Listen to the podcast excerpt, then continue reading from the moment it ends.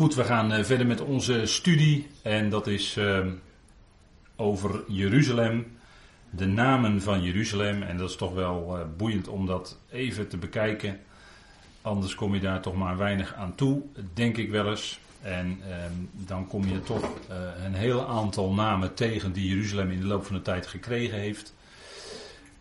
We hebben voor de pauze gezien twee namen, de eerste twee die u daar ziet staan. En dan wordt Jeruzalem ook genoemd de stad van onze God. De stad van onze Elohim. Elohim is natuurlijk het meervoudsvorm. Onderschikkers eigenlijk. Hè. Dat wil zeggen dat de geest van de onderschikker, de geest van God, die werkt door anderen heen. Bijvoorbeeld door zijn zoon en door zonen. En vandaar dat het meervoudsvorm Elohim wordt gebruikt omdat het dezelfde geest is die doorwerkt in de zoon en in de zonen. En u en ik worden ook zonen genoemd hè, in de schrift. De zonen en dochters zelfs. Van God, nu al. En dat is een enorme status. En ik hoop dat u zich daar iets van bewust bent, dat u dat bent. De zoon, dat, dat zullen wij niet worden, dat mogen we nu al ons bewust zijn. De geest van zoon hebben we ontvangen. De geest van het zoonschap. Letterlijk is dat de geest van de zoonplaatsing. Plaatsing. Dat heeft te maken met eh, de plaats die God ons geeft. De plaatser, hè? hij is degene die het in ons leven voor het zeggen heeft. Hij is degene die in ons leven datgene plaatst wat hij nodig vindt om in ons leven te zetten. En ons leven ook ons in die plaats te zetten waar wij nu zijn. En dat moet dan nu die plaats zijn die God bedoelt. Anders was u daar niet. Dat is denk ik ook duidelijk. Hè? De stad van onze Elohim. En in het Hebreeuws, en daar hoort u misschien wel een, een Nederlands-Jiddisch woord in doorklinken, in het woord stad of het woord plaats. Dat is in het Hebreeuws het woord makom. En kunt u misschien wel, dat kent u misschien wel van Mokum, Amsterdam. Maar makom, uh, dat wordt in de schrift gebruikt, gebruikt voor uh, die plaats die specifiek door God bedoeld is. En dat kun je natuurlijk niet uit de vertalingen opmaken, omdat het verschillend vertaald wordt. Maar daar waar het woord gebruikt wordt, heeft dat een specifieke betekenis. De stad van onze Elohim, de plaats waar God zich aan verbonden heeft. Wordt ook genoemd de stad van David. En ik heb begrepen, ik heb het zelf niet na kunnen tellen, maar dat dat maar liefst uh, 40 of 4, misschien zelfs wel 44 keer zo genoemd wordt in de schrift. Jeruzalem is de stad van David.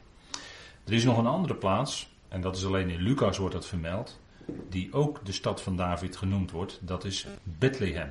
En dat is bij de aankondiging van de geboorte van onze Heer als, als uh, mens. Dan wordt uh, Bethlehem de stad van David genoemd. En voor de rest wordt die betekenis of die uitdrukking gebruikt voor Jeruzalem. Jeruzalem, de stad van David. 2 Samuel 5, vers 7. Daar wordt verhaald dat dat de stad van David is en nog andere schriftplaatsen. Dan wordt het genoemd de heilige stad. Jezaja 52 vers 1. Laten we die even opzoeken met elkaar. Jezaja 52 de heilige stad. En dan zit je in wat wij dan noemen het troostboek van Jezaja. Hè? Dat is Jezaja 40 tot en met 55. Het troostboek van Jezaja. Prachtig om te lezen. De geweldige verwachting, de troost die Israël heeft. En dat is gelijk ook bij tijd en gelegenheid voor ons zit daar ook wel troost in. Er staat in Jezaja 52 vers 1. Ontwaak, ontwaak. Bekleed u met uw kracht, Sion. Trek uw mooiste kleren aan. Jeruzalem, heilige stad. Want voortaan zal in u geen onbesnedene of onreine meer komen. En zo is de belofte dat Jeruzalem een heilige stad zal zijn. En heilig betekent apart gezet voor dienst aan God. Hè. Al die andere gedachten weg. Apart gezet. En dat zijn ook wij Israël zijn heiligen en ook wij zijn heiligen en gelovigen in Christus Jezus. Wij zijn dus apart gezet voor de dienst aan God. heilig betekent niet zonderloos, maar betekent apart gezet voor de dienst aan God. Jeruzalem is een heilige stad. Is apart gezet als de hoofdstad van Israël Het is de stad waar God zijn naam aan verbonden heeft. Het is de stad waar ook mee verbonden zal zijn dat geweldige heiligdom. Wat zal staan in de duizend jaren. En wat beschreven wordt in Ezekiel 40 tot 48. Maar dat zal zo groot zijn. Dat zal een groter gebied beslaan dan de stad Jeruzalem zelf. En het zal ook waarschijnlijk, eh, dat zeggen eh, hele kundige uitleggers, die zeggen dat eh, die, dat tempelterrein en die tempel waarschijnlijk zal staan ten noorden van Jeruzalem. En dat is natuurlijk een heel gebied, dat wordt in Ezekiel ook helemaal uitgelegd hoeveel, hoe groot dat is. En daar zullen dan levieten hun woningen hebben enzovoort enzovoort, hè, zoals dat allemaal beschreven wordt. De heilige stad. Zacharia 8 vers 3 wordt het genoemd. En ik heb dat toen in de dienst hier, in, ook in deze plaats heb ik dat sprekenderwijs genoemd. Uh, de stad van de waarheid. En dat is uh, uh, Zacharia. Ik zal het even met u opslaan. Zacharia 8. Zacharia 8. En dat is als natuurlijk Zacharia spreekt. En dat is heel mooi. Hè? De naam Zacharia betekent, uh, is samengesteld. Uh, het woord zakar, zakar betekent uh, herinneren. Herinneren, je herinneren. En ja is de afkorting van Yahweh. Dat is zeg maar de rechterkant van de naam. En dat is dat Yahweh herinnert zich. En dat is de naam Zacharia. En dat komt ook in het boek Zacharia naar voren. De Heer gaat komen als Messias, hij zal zijn volk verlossen. En dat is omdat God zich zijn belofte als het ware herinnert, om het zo maar te zeggen. Jawel herinnert zich zijn belofte die hij gedaan heeft. En hij heeft aan Abraham, Isaac en Jacob onvoorwaardelijke beloften gedaan.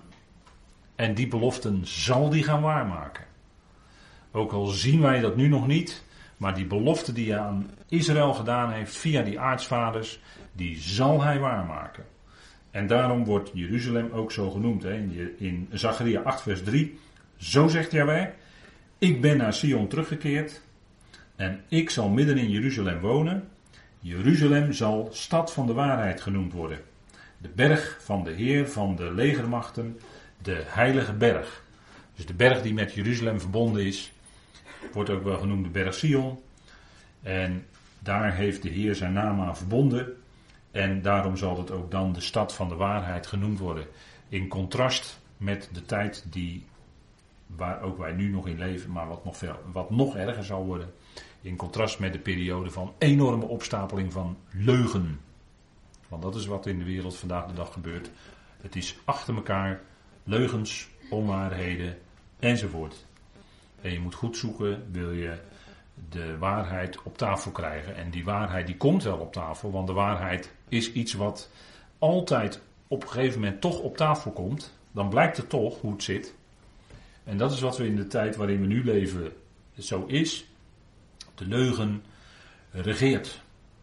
En dat, is, dat heeft te maken met macht natuurlijk. Hè. Macht die achter dingen zit. Dat is ook de macht van het geld. Dat is de macht van machten die daarover beschikken. En die dat inzetten om datgene wat niet waar is, om dat te verspreiden. Dat is, dat is wat wij vandaag aan de dag in de wereld om ons heen zien. En daarom is het een geweldig contrast dat hier Jeruzalem wordt genoemd de stad van de waarheid. En natuurlijk, God is de waarheid, hè, dat is een mooi metafoor. Maar dat betekent dat God altijd spreekt datgene wat waar is. God liegt niet, zegt Titus 1 vers 3. God liegt niet. God spreekt altijd datgene wat waar is. En hij maakt zijn woord ook waar.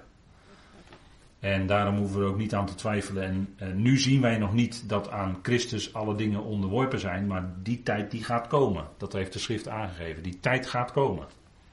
En je kunt niet, en daar kun je ook niet mee, je, we lazen in het eerste deel, hadden we het over dat je van de boekrol van openbaring, daar mag je niks aan, toedoen, aan toevoegen, maar daar mag je ook niks van weghalen. En dat kun je met de hele schrift trouwens niet doen. dan moet je heel zorgvuldig kijken, de handschriften vergelijken. En eh, tekstkritisch onderzoek is goed, omdat je graag wil weten wat precies de juiste tekst is, prima. Alleen eh, de hogere schriftkritiek, dat is iets wat verderfelijk is, Want die gaat dan bepalen vervolgens wat in de schrift waar is en wat mythologie is. En dan krijg je Bultmann met de ontmythologisering van de schrift. En dan krijg je die moderne theologie. En dan hou je uiteindelijk niks meer van de schrift over. En dan ben je alles kwijt in de vrijzinnigheid. Dat is wat aan de hand is. En daarom is, wordt er geen evangelie meer gebracht. Er wordt geen waarheid meer gebracht. Maar er wordt meer gebracht wat de gedachten is. Hele mooie filosofische gedachten. Nou, de schrift maakt daar eh, radicaal, zet daar een streep doorheen. Want het gaat natuurlijk niet om, en dat hebben we met de studies Colossense ook met elkaar gezien. Het gaat niet om filosofie, maar het gaat om Christus. Het gaat niet om een religie, maar het gaat om Christus. Hij is de waarheid. Jezus sprak dat zelf, hè? Ik ben de weg, de waarheid en het leven. Dus wil je bij de waarheid uitkomen, dan moet je bij hem terecht. En dan kun je niet allemaal zelf verzinnen. Maar dan zul je je eigen filosofieën en je eigen gedachten moeten inleveren. En dat is, dat is wat, je, wat je dan op een gegeven moment gaat zien van als je de waarheid wil hebben van de schrift. Dan zou je de schrift ook lezen zoals die bedoeld is. Namelijk dat de brieven van Paulus voor deze tijd bedoeld zijn. Daar, daar kun je niet van afwijken. Je kunt niet zeggen, je kunt niet zeggen, gelaten brief, er is één evangelie en er zijn twee apostelen geweest, Petrus en Paulus, en die gingen ieder naar een doelgroep. Nee, er zijn twee verschillende evangeliën. Dat is geen theologie van Ebenezer. Dat is wat de schrift laat zien. En uh, daar, daar kun je niet, daar kun je natuurlijk wel je eigen gedachten over vormen. En de zaak door elkaar willen husselen, maar dat is tot je eigen geestelijke schade. Dan raak je de waarheid kwijt. Tot op zekere hoogte.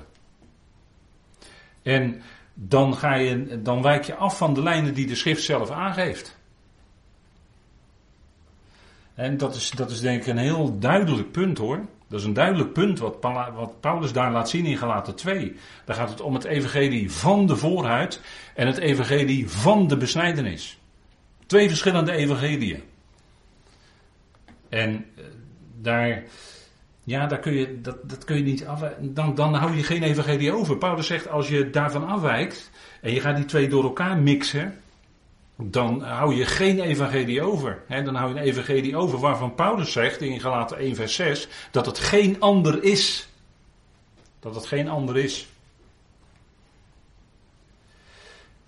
En dat is wat dan leidt tot, want als je dat wel doet, dan leidt dat tot eindeloze verwarring.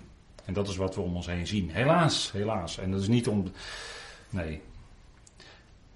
We volgen de apostel die God ingesteld heeft voor deze tijd. De apostel van de natieën. En dat is de apostel Paulus. Dat is de waarheid voor nu. De waarheid voor vandaag. Gods waarheid voor vandaag vinden wij in de brieven van Paulus. En natuurlijk, de hele schrift is waar, natuurlijk, natuurlijk. Maar wel voor de tijd waarvoor het bedoeld is. En er zal in de toekomst er is in het verleden opstanding geweest en er zullen in de toekomst opstandingen zijn. Er zullen in de toekomst levendmakingen zijn. En de leer van de eeuwige verlorenheid is niet schriftuurlijk. Daar zijn heel veel mensen met vreselijke angsten hun leven mee gebonden geweest. Heel veel mensen zijn gebonden geweest door de leer van de eeuwige straf. Een leer die niet naar de schrift is.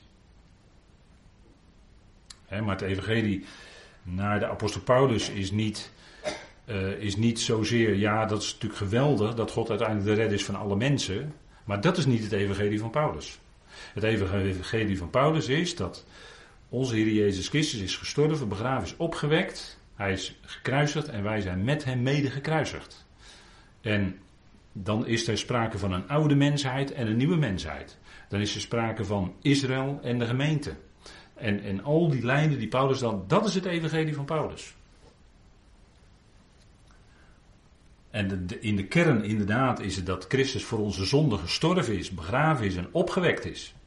Dat is allemaal naar de schriften, dat is de kern. Maar alles wat eruit voortvloeit, wat Paulus in zijn brieven laat zien, met die geweldige toekomst voor de gemeente, met die heerlijkheid, die, die unieke heerlijkheid voor de, voor de gemeente, het lichaam van Christus. En die andere heerlijkheid die bedoeld is voor het volk Israël. Die verschillende lijnen die daar liggen. En de toekomst van de gemeente en de toekomst van Israël. Ja, dat heeft allemaal te maken met de lijnen van, zoals die in de Evangelie van Paulus genoemd worden.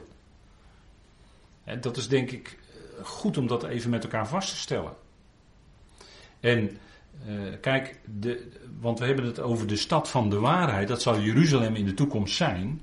maar het, het evangelie zoals we dat mogen kennen, dat is wat we al die brieven lezend, Romeinen, Efeze, en dan in de correctie Galaten en Colossense. En dan voor de wandel de, de Korinthebrieven en de Filippenzenbrief en 2 Timotheus en noem, noem het alles maar op. Daarin vinden we al die lijnen van het evangelie.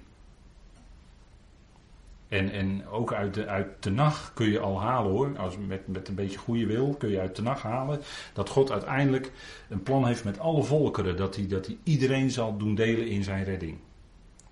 Dat, dat is, Natuurlijk, God is redden. Dat klinkt aan alle kanten uitgebreid in nacht. Dat is voor Israël en dat is voor de volkeren. Heel breed.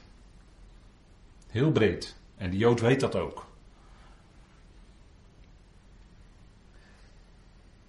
Maar specifiek, als je specifiek wil kijken wat echt het evangelie van Paulus is.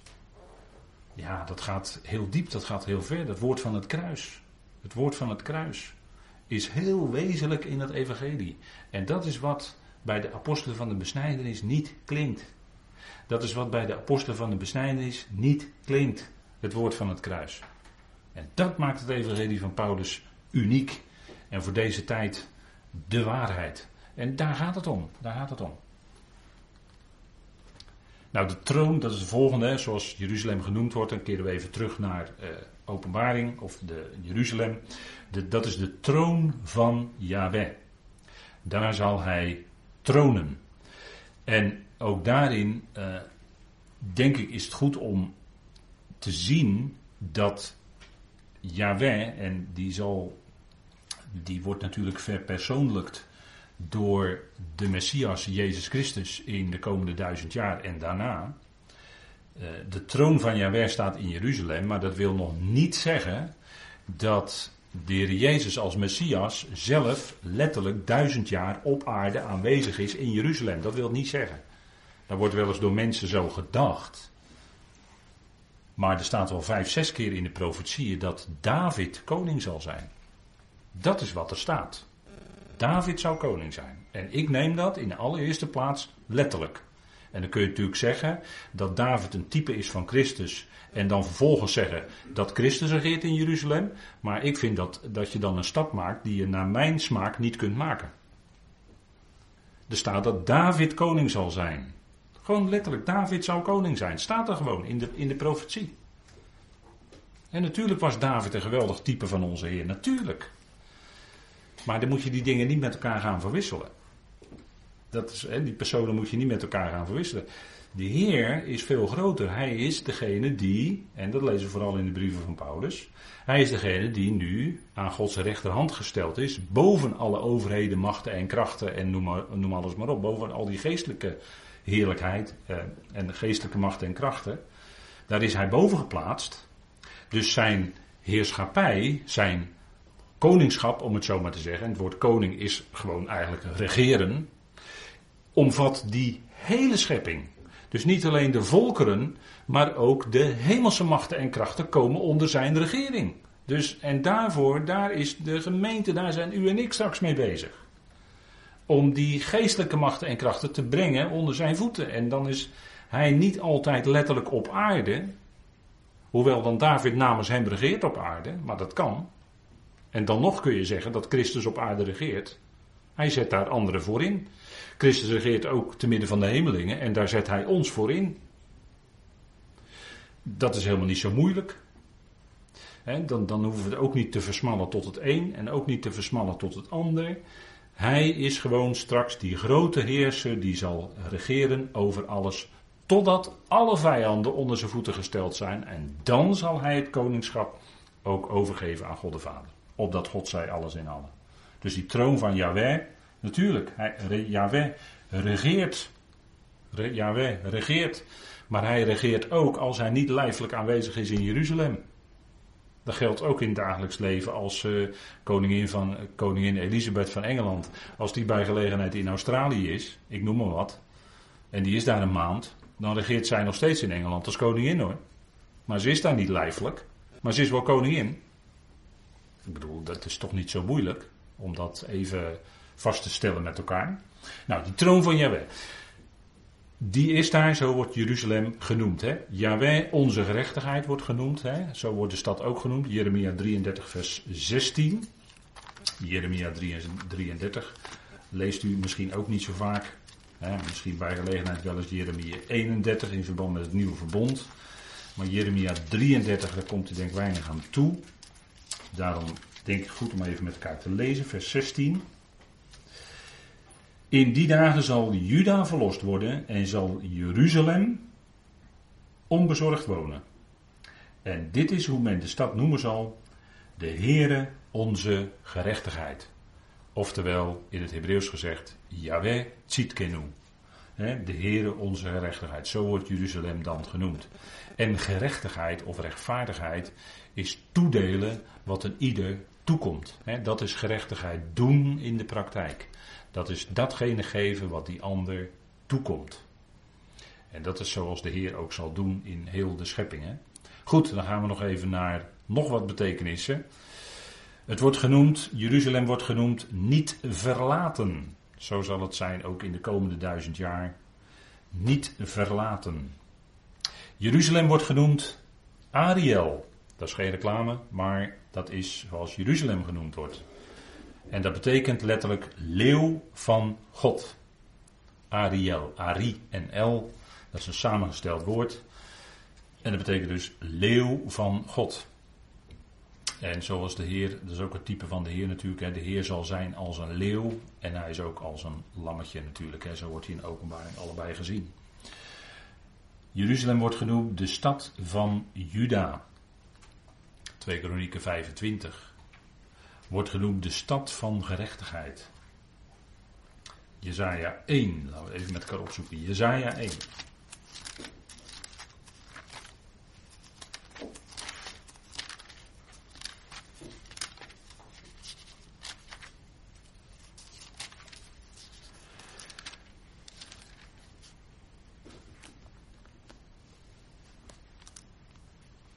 Vers 26. Ik zal uw rechters teruggeven als vroeger en uw raadslieden als in het begin. Daarna zult u genoemd worden stad van gerechtigheid, oftewel trouwe stad. En dat is natuurlijk in schril contrast zoals het vroeger was. Toen was het een stad waarin allerlei ontrouw was, waarin afgoderij was. En dat wordt in contrast hier genoemd de trouwe stad. En vers 21 zegt dat ook, hè? En dat is een aanklacht tegen Jeruzalem. Hoe is de trouwe stad tot een hoer geworden? Vol recht was zij, gerechtigheid overnachtte in haar, maar nu moordenaars. En dat moest eh, Jezaja met groot verdriet vaststellen. dat die stad afvallig was geworden van Yahweh, afgoderij, overtreding van het eerste woord. En daarna zullen zij, zal toch Jeruzalem weer worden zoals we gelezen hebben in vers 26, daarna zult u genoemd worden de trouwe stad. Zo zal het zijn. Nou, dat is geweldig hè. Een veilige woonplaats zal Jeruzalem ook genoemd worden, Jezaja 33. Of de stad van Yahweh, kortweg, Jezaja 60. En dat is ook de toekomst, hè? dat is de toekomst. Nu, ligt, uh, nu, nu is er in de wereld uh, sterk toenemende duisternis, geestelijk gezien. Zeer sterk toenemende duisternis, mag ik wel zeggen. Als we om ons heen kijken. Maar Jezaja 60 geeft licht, want begint met Sta op, word verlicht, want uw licht komt en de heerlijkheid van de Heer gaat over u op. En dat is als de duisternis enorm diep is geweest over Israël. En letterlijk staat er dan hier, licht op, licht op. Want uw licht komt en de heerlijkheid van de Heer gaat over u op. Ja, dat is de Heer zelf. En heerlijkheid heeft te maken met licht, heeft te maken met uitstraling, heeft te maken met uh, dat dingen niet meer in duisternis zijn en verborgen zijn, maar dat alles aan het licht komt. Want dat staat ook in vers 2, hè? Want zie, de duisternis zal de aarde bedekken en donkere wolken de volkeren. Maar over u zal de Heer opgaan en zijn heerlijkheid zal over u gezien worden. En dat is onze tijd. Dat is onze tijd. En het zal alleen maar in de komende tijd, komende jaren gaan toenemen. dat die duisternis de aarde zal bedekken. Donkerte over de volkeren. Dat is nu al zo. Maar dat licht gaat komen. En daar getuigt uh, Jezaja 60 vers 14 ook van. Want daar staat, ook zullen zich buigend naar u toekomen, de kinderen van hen die u onderdrukt hebben. En allen die u verworpen hebben, zullen zich neerbuigen aan uw voetzolen. En ze zullen u noemen, stad van Yahweh, het Sion van de heilige van Israël. Moet u nagaan, hè? Daar zal naartoe komen de kinderen van hen die jullie onderdrukt hebben, die u onderdrukt hebben. Dus degene die in de grote verdrukking Jeruzalem enorm zullen onderdrukken, die zullen omkomen, maar de kinderen daarvan, die zullen de eer en heerlijkheid in Jeruzalem aan de Heer gaan brengen. Dat is geweldig, hè? Nou, zo wordt uh, Jeruzalem ook genoemd volkomen schoonheid. Laten we het ook even met elkaar lezen. Klaagliederen 2. En denkt u, ja, klaagliederen. Maar daar staan toch wel bijzondere dingen in. Klaagliederen, dat is na Jeremia. Hè? Klaagliederen 2.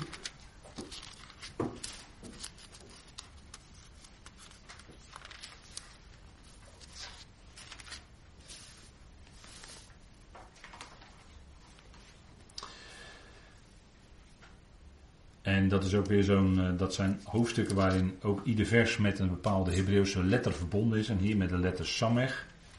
Alle voorbijgangers hebben over u de handen, je, klaaglieden 2 vers 15. Alle voorbijgangers hebben over u de handen ineengeslagen. Zij sisten en schudden hun hoofd over de dochter van Jeruzalem. Is dit de stad waarvan men zei, volmaakt van schoonheid? Een vreugde voor heel de aarde? En zo zal de klaagliederen de rouw zijn over Jeruzalem. En Jeremia die rouwde natuurlijk ook over de ondergang van Jeruzalem, maar het zal worden tot een overwinningslied. En Jeruzalem zal ook in de toekomende tijd weer opnieuw zijn een schoonheid van een stad. En dan uh, vind ik het bijzonder, Ezekiel 48, het laatste vers van Ezekiel, zoals Jeruzalem dan genoemd wordt, vind ik altijd iets geweldigs. Uh, Ezekiel 48. En daar wordt de beschrijving afgesloten van die stad. Met al die poorten enzovoort. Hè. De Rubenpoort, de Levipoort, de Jozefpoort, de Benjaminpoort enzovoort. En dan vers 35. En er staat er 18.000 el rondom. En de naam van de stad zal vanaf die dag zijn. De Heere is daar. En dat vind ik geweldig. Yahweh Shama. De Heere is daar. In het Hebreeuws gezegd, hè? Yahweh Shama. Hij is daar. Zijn aanwezigheid zal daar zijn. Dat is geweldig. En dat is eigenlijk de mooiste, denk ik, het mooiste wat van die stad gezegd kan worden. Dat de Heer zelf daar aanwezig is. Het zij lijfelijk, het zij met zijn geest of door zijn geest. En degene die hem vertegenwoordigen, de Heer is daar in die stad. En dat is al in de duizend jaar zo. En als die stad hebben we gezien met Gog en Magog. Als Israël bedreigd wordt, dan is het de Heer zelf die gaat ingrijpen. In de duizend jaar, al in het begin waarschijnlijk. De Heer gaat ingrijpen om aan de volkeren rondom te laten zien. Jullie kunnen wel proberen mijn volk aan te vallen, maar ik bewaak de shalom van Israël in die dag met een ijzeren roede. Dat heeft hij gezegd en dat doet hij ook. En dat blijkt uit wat we gezien hebben, Gog en Magog. En dat is ook een uitwerking van het feit wat van Jeruzalem dus gezegd wordt. De Heer is daar, Yahweh is daar. En in Matthäus 5 wordt ook genoemd van Jeruzalem dat het de, de, de stad is van de grote koning. En de grote koning is natuurlijk Christus zelf. De Joden zeggen dat is David. Maar de allergrootste koning is natuurlijk de Messias. Is de gezalfde, is Christus Jezus zelf natuurlijk. Hè? Dat is de grote koning. En dat is geweldig. En u ziet hier op het plaatje overigens een maquette van uh, Jeruzalem zoals dat was. Bij het Israël Museum. We hebben daar ook bij gestaan en we werden daar gegidst. En die vertelde interessante dingen en soms wat minder interessante dingen. Dus, uh, maar goed, die moet je dan maar even skippen. Maar het is wel aardig om, eh, dat, je daar, dat we daar hebben kunnen zijn. Goed, we gaan even verder met elkaar naar vers 2 van Openbaring 21. En de heilige stad, het nieuwe Jeruzalem zag ik, nam ik waar, want we hebben het over Jeruzalem, afdalend uit de hemel van God, gereed gemaakt als een bruid, versierd voor haar man. Ze is dus gereed gemaakt als een bruid. Hè. Dat wil niet zeggen dat Jeruzalem de bruid is, maar is gereed gemaakt. Dit is een vergelijking hier. Hè. Jeruzalem is gereed gemaakt als een bruid voor een man. Wie is de bruid van de Heer? Dat is Israël. Zegt Hosea, hè? hebben we gezien. En we hebben ook uh, dat boekje dan, de uitgeroepen gemeente lichaam en bruid, vraagteken. Daar wordt ook het nodige over lichaam en bruid en de verschillen gemeld. Hè? Israël is de bruid en Israël zal in het huwelijk treden met Yahweh opnieuw. En zo is Nieuw Jeruzalem versierd uh, en gereed gemaakt als een bruid, versierd voor haar man. En zal afdalen uit de hemel van God. En is dat niet wat Paulus zegt in Galaten 4? Het Jeruzalem dat boven is. Daar spreekt hij over. Hè? Even kijken in Galaten 4. Dat heeft als principe, de tegenstelling is daar vrijheid en slavernij. En in de gelaten brief gaat het natuurlijk om de geweldige vrijheid waar wij in mogen leven, mogen staan. In de vrijheid van de genade in Christus. Er wordt in 4 vers 26 gezegd, maar het Jeruzalem dat boven is, het Jeruzalem boven, is vrij. En daar wordt gezegd, dat is de moeder van ons allen. Dat is natuurlijk een beeldspraak en verwijs ik u graag naar de studies van de gelaten brief. Maar Jeruzalem dat boven is, wordt gerefereerd, als u het mij vraagt, aan die stad die later neerdaalt op de aarde. Het Jeruzalem dat boven is. En dat is vrij. Ja, dat is geweldig hè. Wij zijn ook vrij. Vrij in Christus. Vrij in de genade. Vrij niet in slavernij, maar vrij om Hem te dienen. Dat is onze vrijheid. Nou, dat is denk ik geweldig hè. Verder wordt het genoemd, Jeruzalem, waarschijnlijk is dat het hemel Jeruzalem, in, oh, in Hebreeën 11 vers 10, Hebreeën 11 vers 10, daar wordt eh, gesproken over Abraham, over die geloofsmensen. Hè. Uh, Hebreeën is een lijst van geloofsmensen en worden allerlei dingen gezegd. En er wordt van Abraham gezegd, dan lees ik met u even vanaf vers 9, Hebreeën 11 vers 9. Door het geloof is hij inwoner geweest in het land van de belofte, als in een vreemd land en heeft in tenten gewoond met Isaac en Jacob, die mede-erfgenamen waren van dezelfde belofte.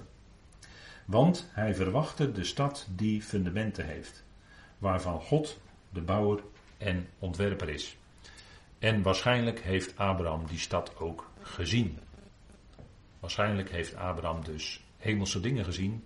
Hij heeft mogelijk iets gezien, iets opgevangen van dit hemelse, van dit Jeruzalem, dit nieuwe Jeruzalem, wat neerdaal, neer zal dalen uit de hemel van God op de aarde. Mogelijk heeft Abraham daar iets van gezien. Hij verwachtte de stad met fundamenten. En daarom wist hij dat hij in het land waar hij was. Ja, ik ben eigenlijk een vreemdeling hier, want ik ben op weg. God heeft geweldige beloften gegeven. En die beloften zal hij gaan vervullen. Maar dat is in de toekomst. En hij heeft de vervulling van de belofte tijdens zijn aardse leven niet gezien. Maar hij verwachtte wel dus de stad met fundamenten. En als je de beschrijving leest hier in openbaring 21, dan is het een stad met geweldige fundamenten. Met fundamenten van allerlei edelgesteenten.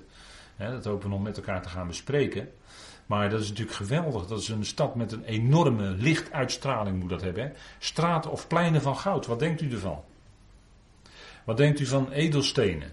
En dan dat licht wat er allemaal doorheen straalt. Wat voor een licht dat in die nieuwe schepping gaat geven. Dat is werk onvoorstelbaar. En natuurlijk kun je er over nadenken of dat een piramidevorm heeft of dat het een kubusvorm heeft. Natuurlijk, daar kun je allemaal over nadenken. Maar dat is eh, meer eh, voor de meetkundigen onder ons, of voor de wiskundigen. Het is, zal in ieder geval een magnifieke stad zijn. Hè? En in Hebreeën 12 wordt nog iets gezegd. Hebreeën 12. En in Hebreeën, ja, de Hebreeënbrief is altijd een beetje een moeilijke brief, hè? Een beetje ja, een beetje brief, eh, hoe moet je dat nou zeggen, ertussenin lijkt het wel. Hè? Maar die Hebreeënbrief, die is waarschijnlijk bedoeld voor die mensen uit Israël die al geloofden en die in de richting van het evangelie van Paulus gezet zouden worden. En dat gebeurt doordat de Hebreeën schrijven, en, dat, en je ziet in, in al die hoofdstukken heel duidelijk die achtergrond van die Hebreeën, dat, moet, dat moeten gewoon mensen geweest zijn die de Tenach goed hebben gekend. En tegen die achtergrond worden allerlei dingen gezegd. Want bij Paulus lezen we dus over de dingen die hoger zijn dan de hemelen. Uh, en dat, als je dat heel letterlijk vertaalt, is dat het woord op hemels. En in de Hebreeënbrief wordt het woord op hemels ook gebruikt. Dus die Hebreeën is bezig eigenlijk die, die, die gelovigen uit Israël mee te nemen richting wat Paulus mocht onthullen.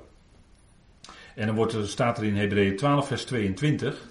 Maar jullie zijn genaderd tot de berg Sion en tot de stad van de levende God, tot het hemelse Jeruzalem, en letterlijk staat er dan hier het ophemelse Jeruzalem, en tot de tienduizendtallen van engelen of boodschappers. Maar u ziet hier de beschrijving, hè, de benadering is de berg Sion, eh, maar er wordt daarbij gezegd het hemelse Jeruzalem. En waar wijst hij dan naar? Waarschijnlijk naar die stad met fundamenten. En waarschijnlijk naar die stad die dus in openbaring 21 uitvoerig beschreven wordt. Het ophemelse Jeruzalem. Een magnifieke stad. Het nieuwe Jeruzalem wordt ook genoemd in openbaring 3 vers 12.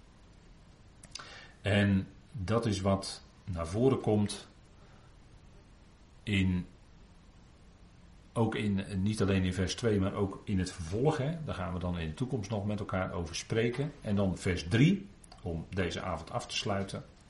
En ik hoorde een luide stem uit de troon zeggend: Zie, de tent van God is bij de mensen. En hij zal bij hen tenten, ik heb het maar even zo vertaald. En ze zullen zijn volken zijn, en God zelf zal met hen zijn. Nou, dat woord tent, dat is eigenlijk een verwijzing naar tabernakel. In de Engelse concordante vertaling wordt ook het woord tabernacle gebruikt. En dat is ook die benaming in het Grieks die voor de tabernakel, zoals die was in de wildernis, zoals die met het volk Israël meeging en later ook stond opgesteld in Israël. Die, dat woord wordt daarvoor gebruikt, hè, het woord tabernakel. Hij zal zijn tent bij de mensen hebben, God zelf. Dus er wordt niet meer gesproken over een tempel, over een stenen gebouw, maar er wordt gesproken over een tent. En dat is natuurlijk beeldspraak. Uh, dit zal geen letterlijke tent zijn zoals de tabernakel dat was bij Israël, maar dat is beeldspraak voor de aanwezigheid van God te midden van de mensen. Want er staat ook, hij zal bij hen tenten. En dan moet u denken, bijvoorbeeld wat ook van de Heer Jezus gezegd wordt, Ehm, dat hij te midden van zijn volk tabernakelde, hè, tente als het ware, om dat maar als werkwoord te gebruiken. En dat is hetzelfde woord, u ziet het ook staan, scannen en scanoo, dat zijn de Griekse woorden. Maar dat wijst op een tijdelijk karakter. We hebben net gezien in Hebreeën 11 vers 9 dat van Abraham gezegd wordt dat hij in tenten woonde en juist daar wordt benadrukt het tijdelijke karakter wat Abraham zich bewust was dat er in dat land was. Hij woonde daar als vreemdeling. Het was tijdelijk in afwachting van de vervulling van de belofte. En zo ook hier wordt dit woord gebruikt. En is het ook niet zo dat de apostel Paulus voor ons, als, wij, als hij spreekt over ons huidige aardse lichaam, dat hij ook dat woord tent wordt gebruikt? Hè? In 2 Korinthe 5. In contrast met het gebouw uit God, waar hij dan over spreekt. En dat is ons verheerlijk lichaam, wat we zullen ontvangen. En dat is blijvend. Maar hij noemt ons huidige aardse bestaan, onze aardse, huidige oude aardse lichaam, noemt hij een tent waarin wij tijdelijk verblijven. Tot dat moment komt dat het veranderd zal worden en dat we dat heerlijkheidslichaam zullen ontvangen. Wat gelijkvormig zal zijn aan zijn heerlijkheidslichaam. Dus dat tenten duidt op iets wat tijdelijk is. God zal te midden van de mensen tenten staat hier. Hij zal bij hen als in, als in een tent wonen. Maar dat is nog iets anders, dat is nog een voorsmaak, zou je kunnen zeggen, van het moment dat God alles in allen is. Dan woont God in alle mensen door zijn geest. Dat is nog wat anders. En hier zien we dus nog een tijdelijk iets. En daarin zien we ook dat de beschrijving van openbaring 21 en 22, dat dat allerlei aanduidingen geeft waar je op moet maken dat het nog een tijdelijk karakter heeft en dat de apostel Paulus nog een enorme stap verder geopenbaard heeft gekregen, namelijk wat na deze beschrijving allemaal nog gaat komen. Maar dat heeft Johannes niet mogen zien. En dan staat er ook, en ze zullen zijn volkeren zijn, en God zelf zal met hen zijn. Dus hij zal zelf als God bij de volkeren aanwezig zijn. Maar dat zijn nog steeds volkeren. Er is dan nog sprake van Israël en de volkeren. De tent van God is bij de mensen en ze zullen zijn volkeren zijn. Maar dan is er nog sprake van het lammetje wat regeert met Israël samen over de volkeren. Ook dan nog op de nieuwe aarde. Dus er moet kennelijk nog iets gebeuren voordat dat, voordat dat wordt opgegeven. Want het regeren is natuurlijk tijdelijk. Het regeren over de volkeren is niet de eindtoestand. Maar de, eh, de eindtoestand is, als Gods plan voltooid is, is dat God alles in alle is. En dan is er geen regeren meer nodig. Want dan heeft de Heer, heeft de Zoon, heeft dat koning zijn, dat koningschap aan de Vader overgedragen. Omdat God zei alles in alle. En dan is er geen regering meer nodig. Want dan zal iedereen door zijn geest geleid worden. En zich volkomen in onderschikking opstellen en bewegen en hoe je dat ook allemaal voor wil stellen. En, dan, en zo is God dan alles in alle. Dus dat is dat regeren, zolang er nog sprake is van priesterschap of van koningschap, dan is er nog sprake van een tijdelijk karakter. Dan is de volkomenheid nog niet bereikt. Dus we zien in die hele beschrijving de openbaring dat het nog stappen zijn op weg naar.